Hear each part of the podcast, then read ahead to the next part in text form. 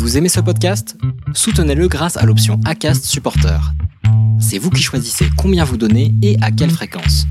Cliquez simplement sur le lien dans la description du podcast pour le soutenir dès à présent. Planning for your next trip? Elevate your travel style with Quince. Quince has all the jet setting essentials you'll want for your next getaway, like European linen, premium luggage options, buttery soft Italian leather bags, and so much more. And is all priced at 50 to 80% less than similar brands. Plus, Quince only works with factories that use safe and ethical manufacturing practices. Pack your bags with high-quality essentials you'll be wearing for vacations to come with Quince. Go to quince.com slash pack for free shipping and 365-day returns. Hiring for your small business? If you're not looking for professionals on LinkedIn, you're looking in the wrong place. That's like looking for your car keys in a fish tank. LinkedIn helps you hire professionals you can't find anywhere else, even those who aren't actively searching for a new job but might be open to the perfect role. In a given month, over 70% of LinkedIn users don't even visit other leading job sites. So start looking in the right place. With LinkedIn, you can hire professionals like a professional. Post your free job on linkedin.com slash people today. There's never been a faster or easier way to start your weight loss journey than with PlushCare. PlushCare accepts most insurance plans and gives you online access to board-certified physicians who can prescribe FDA-approved weight loss medications like Wigovi and Zepbound for those who qualify. Take charge of your health and speak with a board-certified physician about a weight loss plan that's right for you. Get started today at plushcare.com slash weight loss. That's plushcare.com slash weight loss. plushcare.com slash weight loss. Salut, je m'appelle Solène Rigoulet et bienvenue dans Friendship. Tous les derniers jeudis du mois, je t'invite à la réflexion sur le rapport que l'on entretient à l'amitié à travers la pop culture, autrement dit le cinéma, les séries, la musique, les podcasts ou encore les jeux vidéo. Et j'avais très très envie de recevoir une autrice que tu as déjà entendue à mon micro. Elle s'appelle Capucine Delattre. Tu as découvert son histoire avec son amie Philippine dans l'épisode de janvier et aujourd'hui tu vas découvrir la création d'amitié dans les romans. Capucine, elle a écrit son premier roman à l'âge de 19 ans. Son livre Les Déviantes raconte l'histoire de trois jeunes femmes dont deux sont meilleures amies.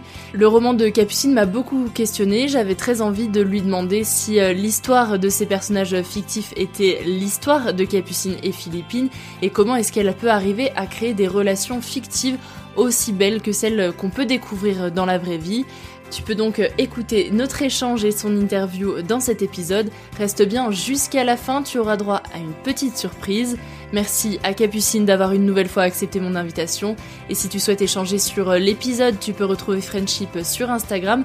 Je serai évidemment ravie d'avoir ton retour. Tu peux aussi partager l'épisode autour de toi. Tu trouveras tout ce dont on parle dans la description de l'épisode. Et sur ce, je te souhaite une très bonne écoute.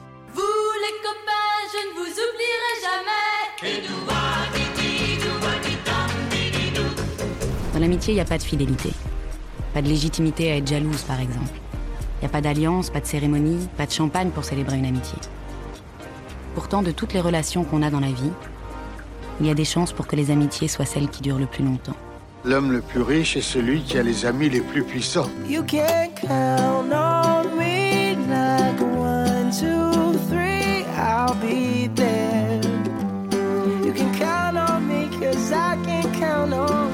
sert les amis Si on peut pas leur parler de ce qui compte vraiment N'est-ce pas vous-même qui m'avez dit que rien ne remplaçait une véritable amitié Ton ami, c'est moi. Tu sais, je suis ton ami. Salut Capucine, je suis ravie d'être avec toi aujourd'hui parce moi aussi. que Bonjour. c'est- bonjour. Alors c'est pas la première fois qu'on Oui, se non, parle. c'est ça. On a déjà enregistré ensemble donc l'épisode avec euh, Philippine, mais là cette fois on se voit et donc c'est assez en os. exceptionnel. Et donc là avec toi, on va parler donc euh, des amitiés euh, dans les romans hein, parce que c'est ton dada, on va dire. La spécialité, ouais. Et du coup, ouais, avant de, de commencer un peu l'épisode, est-ce que tu peux juste te représenter pour ceux qui auraient pas écouté l'épisode avec Philippine pour savoir un peu qui tu es? Bien sûr. Bon, alors première chose, si vous n'avez pas écouté l'épisode avec Philippine, allez-y parce que Philippine est quelqu'un d'incroyable et vous avez besoin de l'entendre. Euh, c'est moi qui vous le dis. et du coup, donc pour me présenter, je m'appelle Capucine Delattre, j'ai 20 ans. Je suis étudiante à Sciences Po en master communication, médias et industrie créative. Et je suis aussi écrivaine et j'ai publié mon premier roman aux éditions Bellefond il y a quelques mois. Ça s'appelle Les Déviantes et moi je trouve que c'est pas mal comme roman donc. euh, Je peux confirmer. Du coup, je... en fait, on, a, on enregistre un peu après cet épisode de témoignage que t'as fait avec Philippine parce que j'avais pas eu le temps encore de finir Bien le sûr. livre. Là, ça y est, je l'ai terminé. Donc vraiment, on peut le conseiller. Alors qu'en as-tu pensé? Beaucoup de Et mal. bah alors moi j'ai vraiment aimé. Enfin, au début j'ai eu un peu du mal à me mettre dedans Mhm. parce que là, euh, il y en a, il y a un des personnages qui est atteint de du- d'un cancer Ouais. et donc c'est vrai que c'est une thématique qui moi me touche particulièrement en ce moment. Mhm. Donc j'ai eu un peu de mal à me dire Ouais, je- je vais lire quelque chose comme ça maintenant et tout. C'est compliqué. Mais en fait une fois que j'étais lancée, euh, j'ai pas lâché le livre. qu'en fait, pour expliquer, le personnage euh, principal qui s'appelle Anastasia, c'est donc une euh, jeune femme euh, d'environ 30 ans qui est atteinte d'un cancer du sein. Et c'est le point de départ du roman. Euh, sauf qu'en fait, c'est pas le sujet en soi Oui, non, du roman. C'est pas Mm. un roman sur la maladie, le cancer. Mon dieu, c'est très triste. Enfin, c'est très triste. Mais, mais, mais, mais en fait, c'est pas le cœur du sujet. Le roman part du cancer comme un déclencheur et de la maladie en général, en fait. Et puis après, euh, part vers d'autres questionnements, notamment sur l'amitié, entre Ouais. autres. Et puis voilà, l'ambition, la vie, le bonheur, tout ça. Beaucoup de choses. Mais du Mhm. coup, voilà, le cancer, en fait, petit à petit, perd en, en, en, en importance. Enfin, c'est toujours un sujet qui est là, hein, bien sûr, mais c'est pas, encore une fois, le cœur du sujet. Et c'était important pour moi aussi, en fait, dans la mesure où j'ai aussi un vécu particulier avec le cancer. Et j'avais envie d'en parler, mais j'avais en- envie aussi de montrer qu'il y a une vie au-delà du cancer et que Ouais, ça ne mm. va pas forcément être une, une tragédie qui, qui interrompt tout et qui, qui brise la vie. Et voilà. Oui, c'est ça. En fait, euh, c'est vrai que, je sais pas, c'est peut-être sur les dix premières pages où vraiment on est dedans à fond au niveau du cancer et après, ça, Ouais. c'est juste le point de déclenchement, mais forcément, il en faut un dans n'importe quel roman. Et du coup, c'est vrai que les dix premières pages, je me suis dit, oh. Franchement. Non, mais j'aimais bien, mais je me suis dit, Ouais. si vraiment tout. Enfin, je sais pas combien il fait, peut-être 200 pages le livre. 250, ouais. Euh, je me suis dit, si, Si- si c'est c'est que tout ça.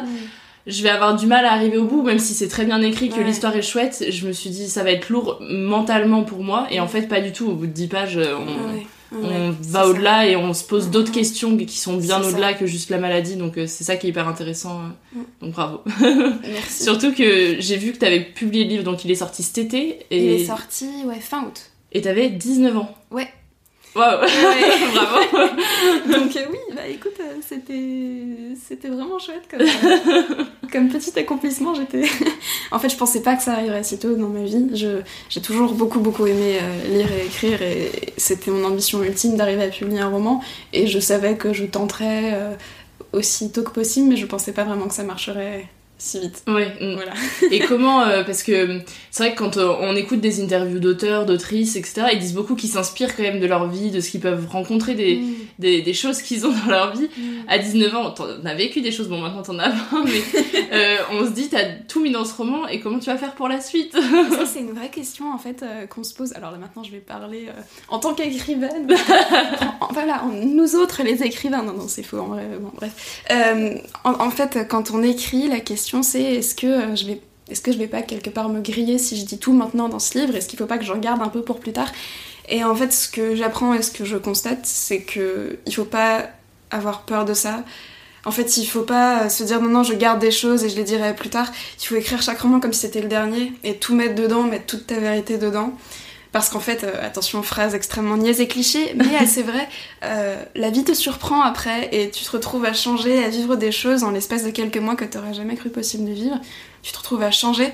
Enfin, moi, tu vois, les déviantes, alors aussi, il y a le côté, euh, on va dire, comment dire, lent de l'industrie de l'édition qui joue, dans le sens où Les Déviantes, c'est un roman que j'ai fini il y a un an et demi maintenant, et tu vois, qui est, entre guillemets, mon actualité alors qu'il y a un décalage et que moi en fait j'ai beaucoup changé entre temps, le moment où j'ai posé le point final, où j'avais tout juste 19 ans, et aujourd'hui où j'en ai, ai 20, enfin voilà, dit comme ça on me dit ouais bon elle a vécu un an et demi c'est pas non plus, mais il peut se passer Oui, non, beaucoup c'est de vrai choses qu'il y en a un an une et demi. Voilà. Et quand je vois ce que j'écris aujourd'hui et les thématiques qui me portent aujourd'hui et la façon dont j'écris aujourd'hui, ça a beaucoup évolué.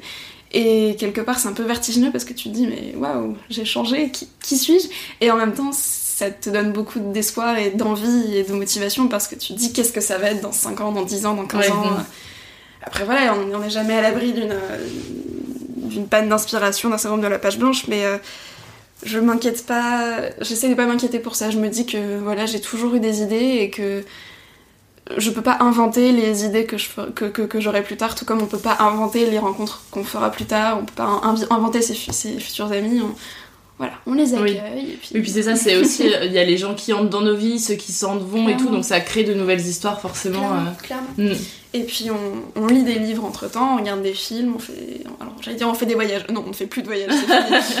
Mais Depuis un an, c'est mort. en fait, euh, le- en fait le- avoir des idées, c'est la partie la moins difficile.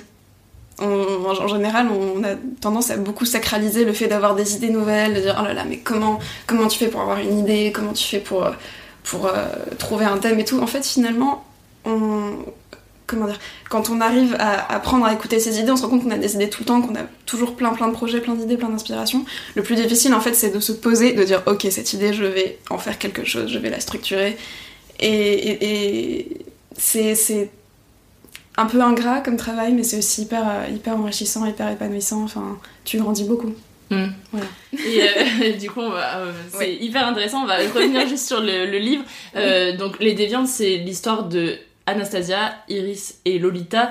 Euh, Lolita, je la mets un peu à part dans l'histoire parce que c'est la petite sœur euh, d'Anastasia, euh, alors que Anastasia et Iris sont vraiment bah, des, des meilleurs amis. Hein. Je sais pas si le terme est le bon, mais en tout cas, c'est- Si, si. voilà.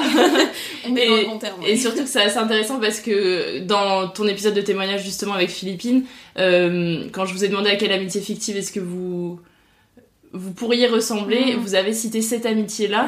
Et là, j'ai amené le livre parce que je trouve qu'il y a un passage qui est hyper intéressant et qui est euh, hyper euh, honnête et sincère au niveau de l'amitié. Et j'aimerais bien que tu lises ce passage et après qu'on en parle ensemble. Très bien. Certaines amitiés ressemblent à des accidents du hasard plus qu'à autre chose. Des paires si mal assorties qu'elles en deviennent intrigantes. Des combinaisons papillonnantes dont on sait qu'elles ne dureront jamais bien longtemps. D'autres, au contraire, semblent avoir été calibrées à l'avance sans jamais avoir été désirées, alliance de convenance et de simagrée. Avec Iris, c'était encore autre chose. Entre elles, ça s'était imposé, ça n'avait jamais pu être expliqué. Leur fusion leur était comme tombée sur le nez, dans un élan d'espoir et de spontanéité. À deux, elles s'étaient découvertes auréolées d'une sorte de noblesse, d'audace, tant leur simple union avait fracassé la succession de normalités plus ou moins moyennes qu'était leur vie jusqu'alors. À deux, elles avaient réussi à éradiquer les courbatures, les cicatrices, les postures mal assurées. Elles avaient enchanté les lieux de leur quotidien, illuminés, transfigurés, révélé ce qui existait déjà, mais que jamais les notes monotones de la banalité n'auraient su reconnaître. Elles en étaient même venues à oublier qu'il avait pu en être autrement pour d'autres amitiés, d'autres échanges, d'autres partages. Qu'en général, il fallait prendre des rendez-vous et distinguer ce qui était secret de ce qui ne l'était pas. À deux, elles avaient découvert une continuité tacite, une liberté, une force, une succession de bonheur au goût des après-midi de pluie et du glissement d'un stylo plume sur une page crémeuse, de madeleine aux amandes, de chocolat au caramel, de seaux endiablés sur la marelle, de cabanes de couverture et de toutes ces choses que seuls les enfants savent vraiment apprécier. À deux, elles avaient bâti une amitié qui était parvenue à leur faire croire que peut-être, un jour, elles retrouveraient l'insouciance bienveillante de l'époque où rien ne comptait vraiment et où la magie se tapissait dans le premier recoin venu. C'est pour une amitié comme celle-ci qu'Anastasia verrait un sens à se battre pour grappiller quelques années, voire à espérer sa guérison. Une amitié sans absence. Une amitié irrationnelle.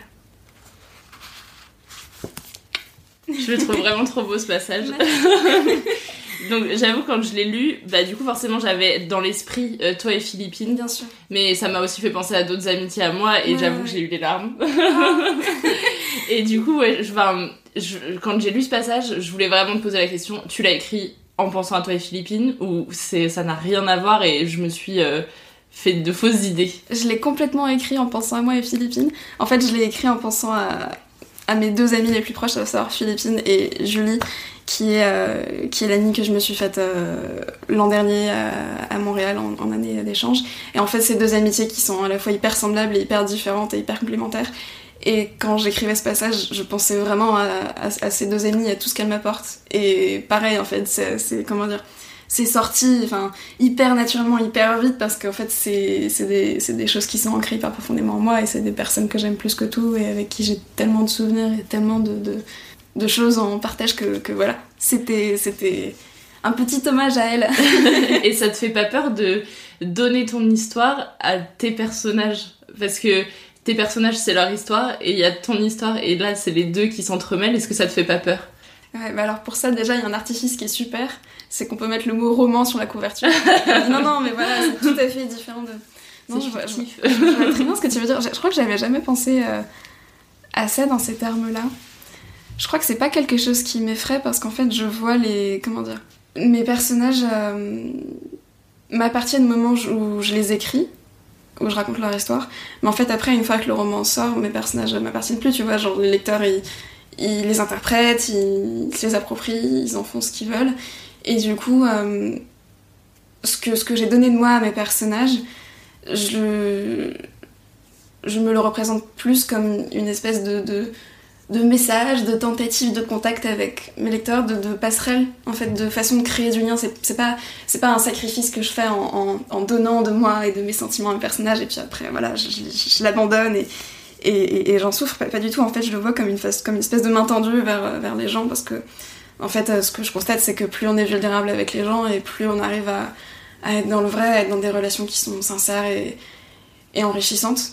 Et du coup, euh, voilà ce que, je consens de moi à, mes, personnages, c'est aussi ce qui me permet derrière d'avoir des retours de lecteurs, d'écrire des textes qui j'espère sont, sont, justes et puis voilà d'arriver à te faire pleurer en ouais. tu vois parce que bah après je pense que moi ça m'a ému comme ça bah, déjà parce que je suis très émotive mais aussi, hein. parce que euh, mes amitiés elles comptent bah, énormément pour moi c'est pour ça aussi que j'ai créé ce podcast et du coup forcément quand il y a des mots euh, qui arrivent comme ça qui sont aussi justes et qui forcément t'impactent par rapport à tes propres mm. relations ça te touche. Après, je sais pas si tout le monde, je pense pas que tout le monde l'ait vécu de la même manière. Mais... Ouais, j'ai pas envie de d'écrire des trucs que je pense pas vraiment, des trucs qui m'inspirent rien, des, trucs qui me, qui touchent pas. Enfin, je peux faire un personnage qui ne me ressemble pas, mais j'ai toujours besoin qu'il y ait un lien, même sur un point. Enfin, j'ai besoin d'avoir. Euh, comment dire J'ai pas envie d'écrire des choses qui reflètent pas ma sensibilité, mon vécu, et, et donc, euh, au contraire, c'est hyper important pour moi d'arriver justement à faire preuve cette honnêteté-là, cette sincérité-là, quitte après un peu maquiller avec de la fiction et tout, mais en tout cas, moi, la raison pour laquelle j'écris, la raison pour laquelle j'ai envie de continuer à être écrivaine, c'est parce que j'ai des choses à raconter, j'ai une vision du monde, voilà, à ma petite échelle, mais, mais si ça peut intéresser et toucher des gens, j'ai pas envie de passer à côté de l'occasion de, de la partager. Et euh, quelle est ta limite, du coup, entre... Euh, ta vérité qui est celle de tes personnages et euh, ton histoire que tu ne donnes pas à tes personnages en fait, euh, celle que tu gardes vraiment pour toi, ton jardin privé? C'est compliqué comme question parce que souvent c'est un processus assez inconscient en fait quand je quand je donne des morceaux de moi à mes personnages entre guillemets je le fais pas de façon de façon consciente en me disant bon alors là je vais céder euh, cette histoire de ma vie Anastasia tiens c'est comme ça après voilà, là on pourrait partir pendant des heures sur le processus de création littéraire, mais c'est des choses qui se font assez intuitivement, de façon assez fluide, et puis on se rend compte qu'après coup avec du recul, moi vraiment il y a des choses dans le roman où je me rendais pas compte que ça venait de moi, et en fait après, quand on m'en reparlait, j'étais là, ah oui, mais dis donc, euh, oui, c'est, oui, oui, effectivement. Voilà, des, choses où tu te rends compte qu'en fait euh, ça venait de toi. Euh, il y a bien sûr une limite, il y a une pudeur, mais comment dire, elle peut elle peut changer, elle peut évoluer. Moi, je crois que, là où je mets la limite, c'est euh, sur des choses euh, euh, que, que, j'ai pas forcément besoin de. Enfin, comment dire sur, sur, des détails, sur des choses qu'on n'a pas forcément besoin de savoir pour comprendre ce que j'ai voulu raconter. mais après, sinon, je ne m'interdis rien dans le sens où. Bah, je parle de choses, de, de, thématiques assez, assez difficiles, assez, assez sombres parfois.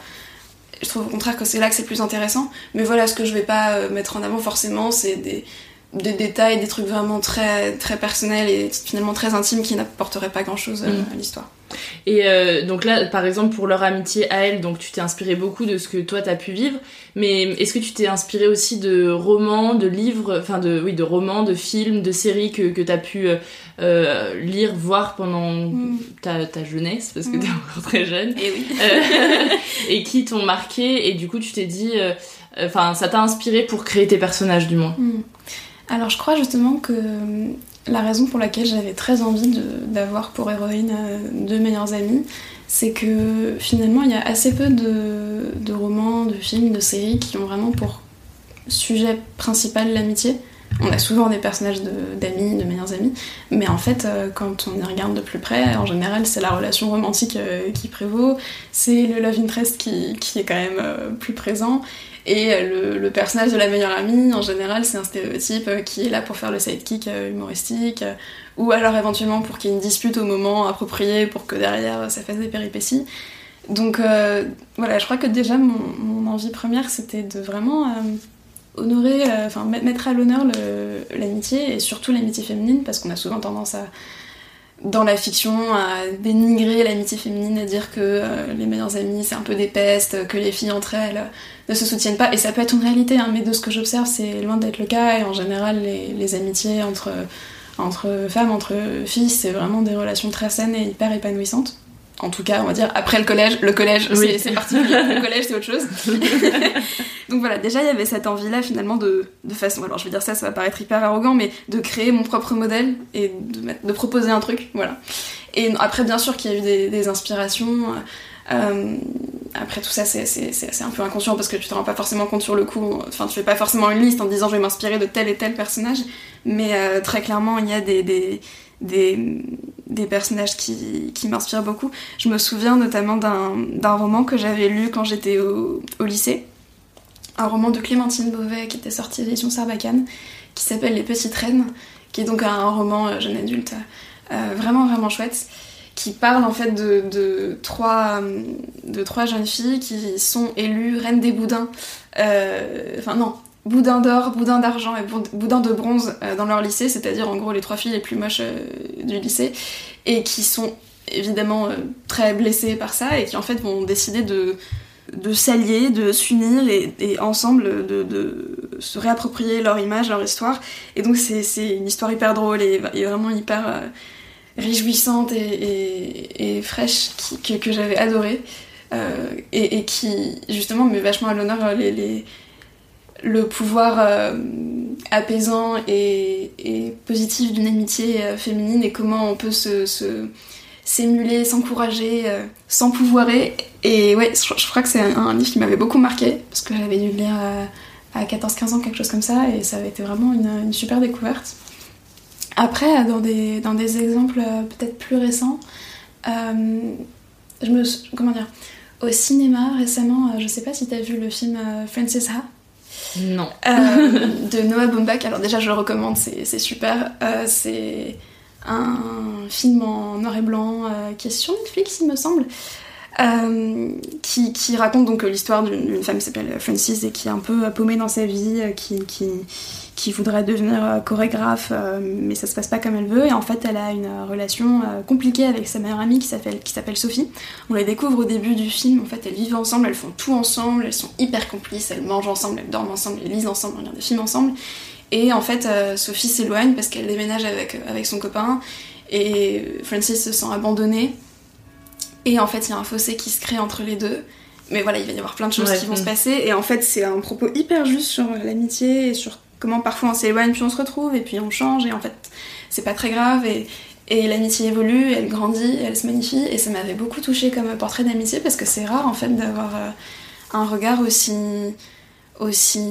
juste et comment dire attentif sur, sur une amitié comme ça et j'avais trouvé que c'était fait avec beaucoup de délicatesse et de pertinence donc voilà j'aime beaucoup euh, le, le film est super mais j'avais trouvé cette relation aussi hyper intelligente parce que c'est pas caricatural en fait quand elles se disputent c'est pas la dispute c'est vraiment on, on- on- on voit d'où ça vient et puis même quand elles se disputent on sent qu'elles s'aiment en fait et c'était Oui. assez bouleversant Oui, c'est pas euh, comme on peut voir dans certaines séries euh, du crépage de chignon. Non, euh, clairement un pas, peu, euh, clairement pas. Ah, mon copain, non, non. Non, non, vraiment pas. C'est... T'as cette dynamique où t'as Francis qui comprend bien que, que Sophie elle a envie d'être avec son copain et c'est super légitime. En même temps, elle se sent abandonnée. Elle sait que c'est pas le cas, mais elle se sent abandonnée. Elle sait qu'elle pouvait pas continuer à vivre ensemble toute leur vie, mais en même temps, elle a quand même un peu envie.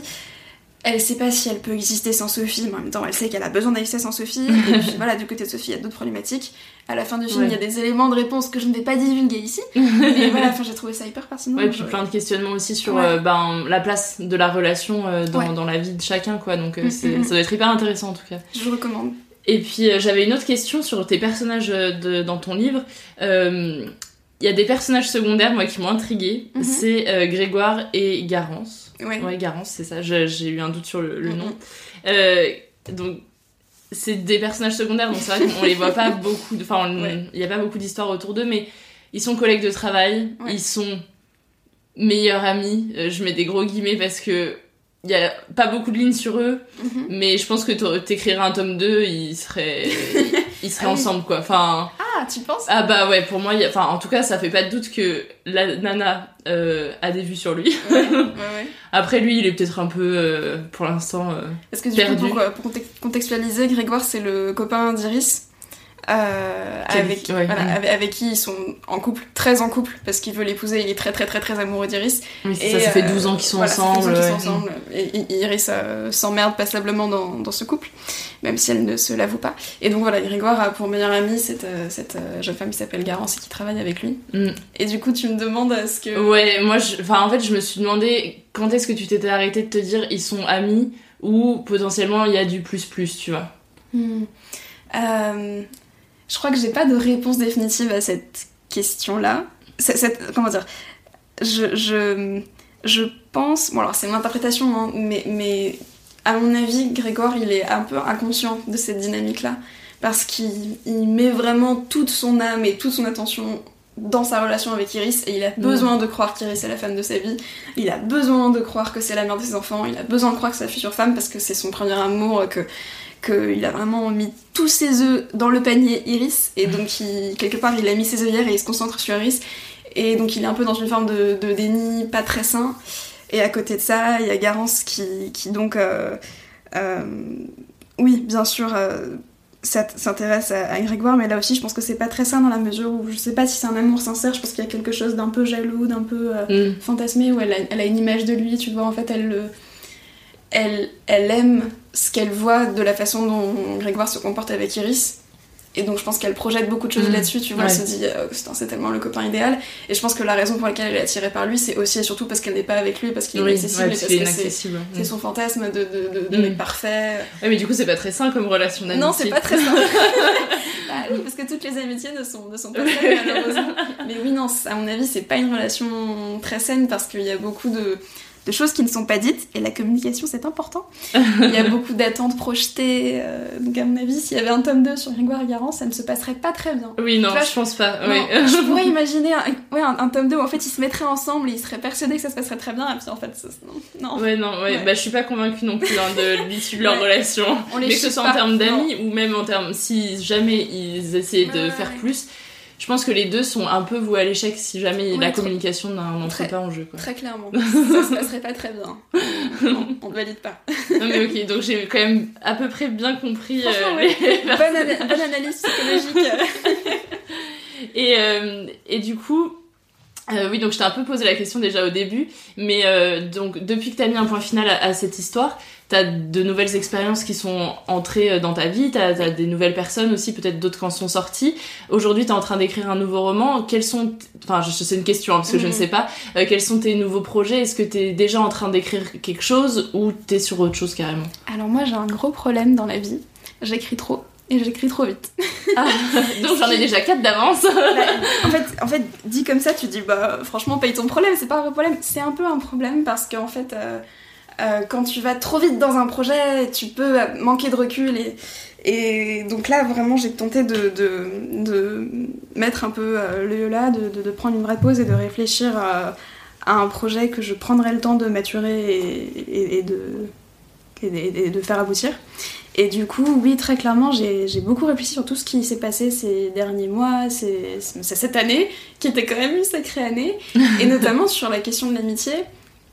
Euh, c'est quand même une année où on a. Enfin, j'ai lu récemment un article qui disait que, que cette année a vu disparaître euh, les amitiés faibles, enfin les, les- les liens faibles, les choses comme ça. En fait, on ne voit plus vraiment, tu sais, tous les genre les, les potes, les copains, les Mm. connaissances, euh, les collègues, tu sais, tous ces gens. euh, on va pas forcément leur écrire toutes les semaines pour, euh, pour, euh, pour, euh, pour prendre leurs nouvelles, mais on est content Mm. de les voir et tout. Ça a un peu disparu. Euh, pareil, les, les, les, les amis qu'on voyait que dans certaines circonstances, on les voit plus trop. Et, et du coup, il y a une vraie redéfinition de toutes ces relations-là. Et je me suis beaucoup questionnée sur euh, la solitude, tu vois, comment être heureux seul, comment, euh, qui est-on quand on est seul, qui est-on par rapport aux autres, est-ce qu'on peut être heureux quand... Enfin, plein de trucs comme ça qui ont, qui ont, qui ont beaucoup infusé. Et à ce titre, euh, tu vois, j'ai pas encore les réponses. Donc ça, euh, je pense qu'un jour, ça pourrait nourrir une future histoire et... Et j'aim- j'aimerais beaucoup, à vrai dire. Mm. Mais bon, voilà, je prends le temps. Je vais, je vais voir parce qu'on est encore en plein dedans. Euh, et du coup, pour, les, pour le projet là sur lequel je travaille en ce moment, oui, c'est des. En fait, si tu veux, j'ai écrit, écrit une première, un premier texte Et en fait, je me suis rendu compte que ça n'allait pas du tout. Et, et- du coup, tu, tu, tu, prends le temps de faire une pause, tu réfléchis, tu dis qu'est-ce que je veux raconter? Et tu, tu, tu t'en parles à des gens, t'essayes de, de, de, chercher la vérité de ce que tu veux raconter. Et surtout, encore une fois, c'est ce que je disais, c'est il faut l'écrire comme si c'était le dernier. Il faut pas te dire j'écris un roman parce qu'il faut écrire un roman maintenant. Il faut te, te poser la question de ce qui est essentiel, de ce que tu veux raconter. Donc, euh, donc voilà, très, très, très- encore une fois, euh, de façon très modeste, hein, parce que j'ai pas toutes les réponses, le projet sur lequel je suis en ce moment, c'est vraiment un, truc qui me tient beaucoup à cœur, que j'aurais pas été capable d'écrire il y a un an et demi, euh, très clairement, et, qui, ouais, que, que, que j'aime beaucoup et que j'ai hâte de, de pouvoir. de pouvoir. Enfin, dans, dans lequel j'ai hâte de pouvoir me, me plonger parce que, parce que ça va être très chouette. Et euh, sur la question particulière de l'amitié, c'est justement un, un roman dont, enfin, je veux pas trop en dire, mais où, où justement Léo n'a pas d'amis. Et ça va, ça va avoir des conséquences. Ouais. Donc voilà, un autre regard sur le sujet. Oh, bah, hâte de, de voir ça, en tout cas. Euh, du coup, tu nous as fait pas mal de recommandations déjà de, de choses qui t'avaient inspiré pour écrire euh, Les Déviantes. Est-ce que Mhm. tu as une recommandation euh, de pop culture que, que tu voudrais faire euh, Un film, un livre, euh, une série, euh, peu importe, euh, Mm. Oui. quelque chose qui t'a inspiré Oui, oui, oui. Euh, alors ça, du coup, c'est quelque chose que j'ai vu bien après avoir fini Les Déviantes, mais euh, ça m'a ça m'a beaucoup plu et c'est assez chouette, notamment sur euh, les deux personnages de meilleurs amis. C'est donc un film qui s'appelle Booksmart, réalisé par Olivia Wilde, et qui en fait raconte l'histoire de deux meilleurs amis qui sont un peu paumés, qui sont un peu les boleuses du lycée.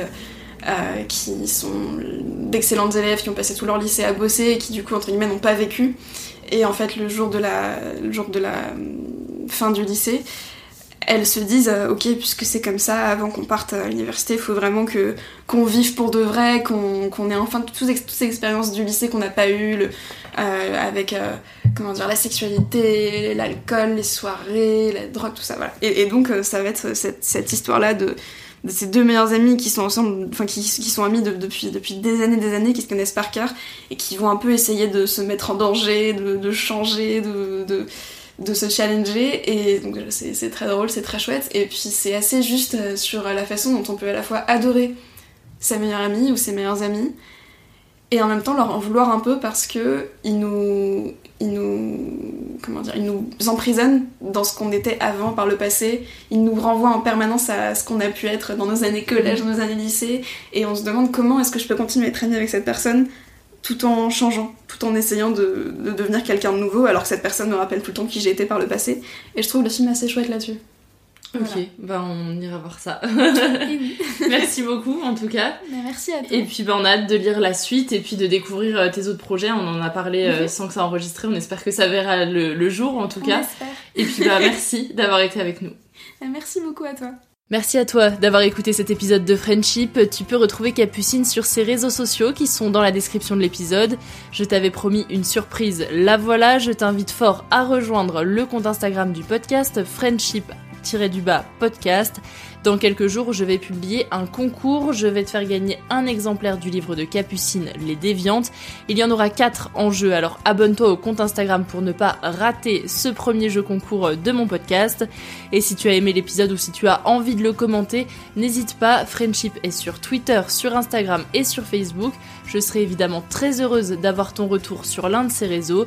Tu peux aussi laisser un commentaire et une très belle note, c'est-à-dire 5 étoiles sur Apple Podcast ou Podcast Addict. Ça aide le podcast à être mieux référencé et ça me soutient dans mon travail. Merci à tous ceux qui ont déjà pris le temps de laisser un commentaire. Et puis en attendant, profite de la vie comme tu peux entouré de tes amis. Je te donne rendez-vous très vite dans Friendship.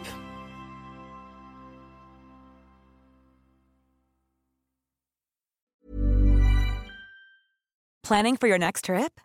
Elevate your travel style with Quince. Quince has all the jet setting essentials you'll want for your next getaway, like European linen, premium luggage options, buttery soft Italian leather bags, and so much more. And is all priced at 50 to 80% less than similar brands.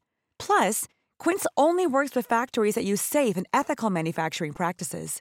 Pack your bags with high-quality essentials you'll be wearing for vacations to come with Quince. Go to quince.com slash pack for free shipping and 365-day returns.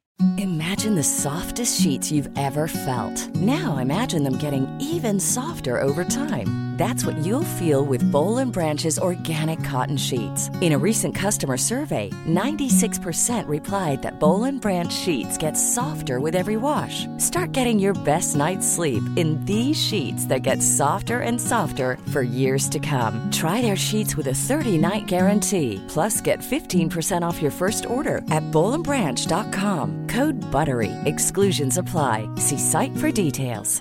Hi, I'm Daniel, founder of Pretty Litter. Did you know cats tend to hide symptoms of sickness and pain? I learned this the hard way after losing my cat, Gingy. So I created Pretty Litter, a health monitoring litter that helps detect early signs of illness by changing colors, saving you money and potentially your cat's life. Pretty Litter is veterinarian developed, and it's the easiest way to keep tabs on your fur baby's health right at home. Go to prettylitter.com and use code ACAST for 20% off your first order and a free cat toy. Terms and conditions apply. See site for details.